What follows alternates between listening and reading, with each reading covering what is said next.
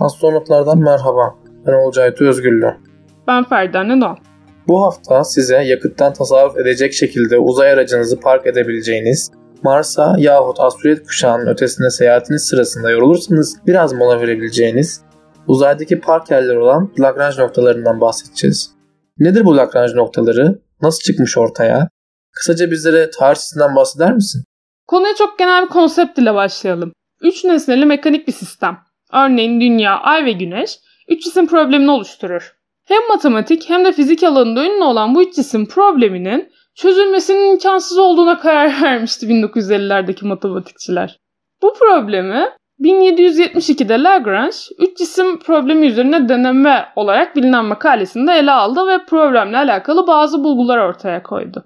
Böylesi bir sistemde nesnelerin kütleleri büyük ölçüde farklılık gösterdiğinde yaklaşık çözümler çok yararlı olabilir. Nedir bu üç cisim problemi? Şöyle ki üç cisim probleminde adından anlaşılacağı gibi üç adet cismin bulunduğu bir sistemi ele alıyoruz. Bu cisimlerin belirli bir başlangıç andaki konumları ve hızlarını göz önüne alarak Newton'un hareket kanunları çerçevesinde davranışlarını tespit etmeye çalışıyoruz. Ancak böylesi bir sistemin oluşturduğu hareketler birçok başlangıç koşulu için kaotik bir dinamik sistem ortaya koyduğundan genel bir çözüm oluşturmak yani şu şartlarda genellikle böyle olur gibi genellemeler yapmak pek mümkün olmuyor. Aslında üç cisim problemi en cisim probleminin bir alt kümesi.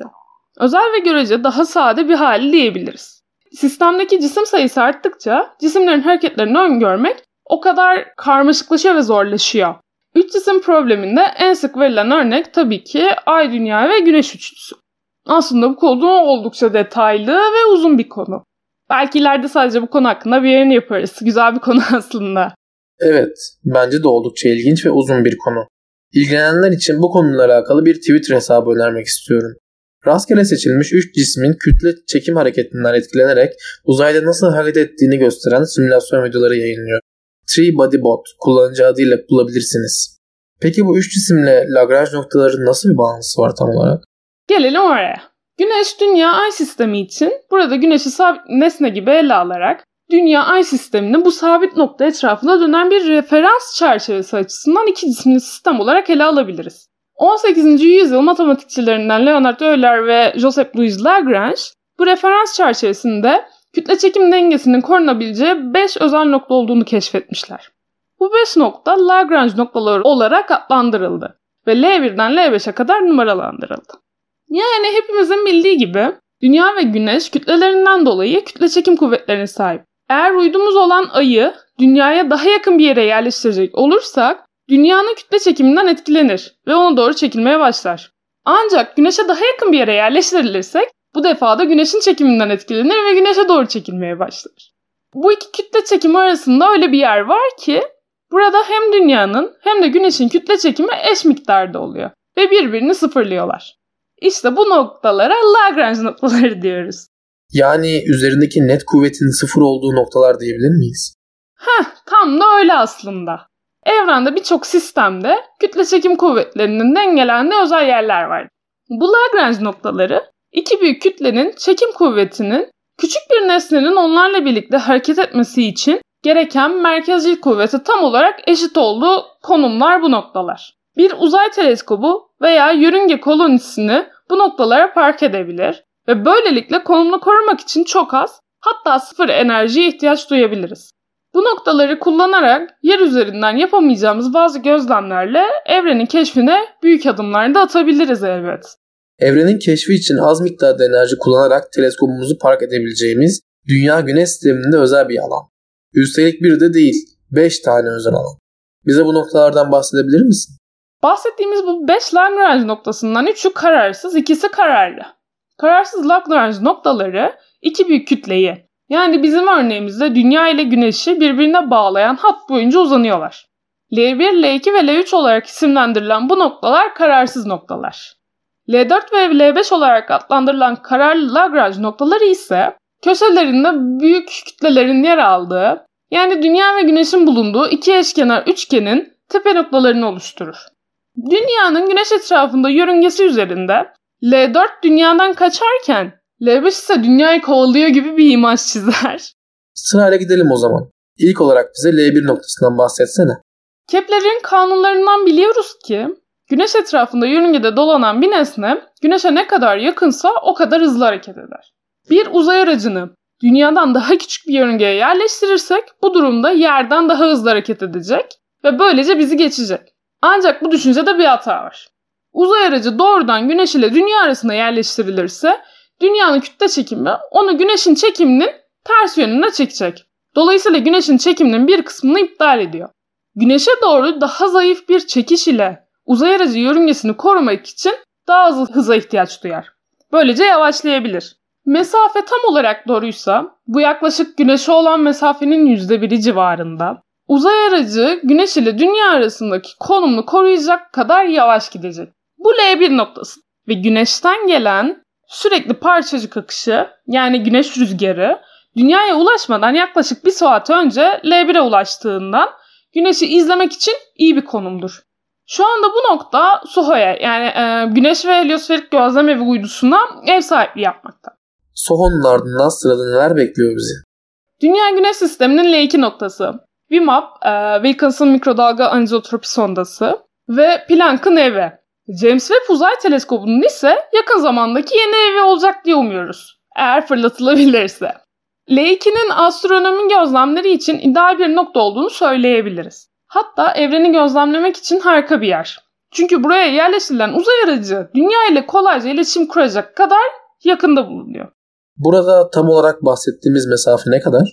Yaklaşık 1,5 milyon kilometre. Şunu akılda tutmakta fayda var. L2'ye yerleştirilen bir uzay aracı dünyaya göre güneşten daha uzaktadır. Ve bu nedenle güneş etrafında yörüngesinde dünyadan daha yavaş dönmesi gerekir. Ancak gezegenimizin ekstra çekişi güneşin çekimine eklenir ve uzay aracının dünyaya ayak uydurarak daha hızlı hareket etmesine izin verir. Burada bir uzay aracının dünya yörüngesinde dönmesi gerekmiyor ve bu nedenle gezegenimizin gölgesine girip çıkmaktan, ısınıp soğumaktan ve görüşünü bozmaktan kurtuluyor. Bu noktada arkasında dünya, ay ve güneş varken bir uzay aracı derin uzayı net bir şekilde görebilir. Evet şimdi de uzay park yerlerinin üçüncüsüne geldik. Biraz da burada yaşanan aksiyonlardan bahsedelim mi? Burada hangi nesneleri ya da araçları göreceğiz acaba? Ya da görebilecek miyiz? L3 güneşin arkasında, dünyanın tam karşısında gezegenimizin yörüngesinin hemen ötesinde yer alır. L3'teki nesneler dünyadan görülemez. Bakın burası şok amalle. Bu noktada yer alan uzay araçları bize güneşten öte tarafı gözlemleme potansiyeli sunar. Keskin bir zirvesi olan uzun, pürüzsüz bir dağ hayal edelim. Zirveye de bir bowling topu koyalım. Onu o konumda tutmak için çok fazla enerjiye ihtiyacımız olmayacak. Ancak ufacık bir rüzgar bile esse bu bowling topu dengesini kaybederek dağdan aşağı yuvarlanmaya başlar. Bu örnekteki dağ zirvesi L1, L2 ve L3'ü temsil etmekte.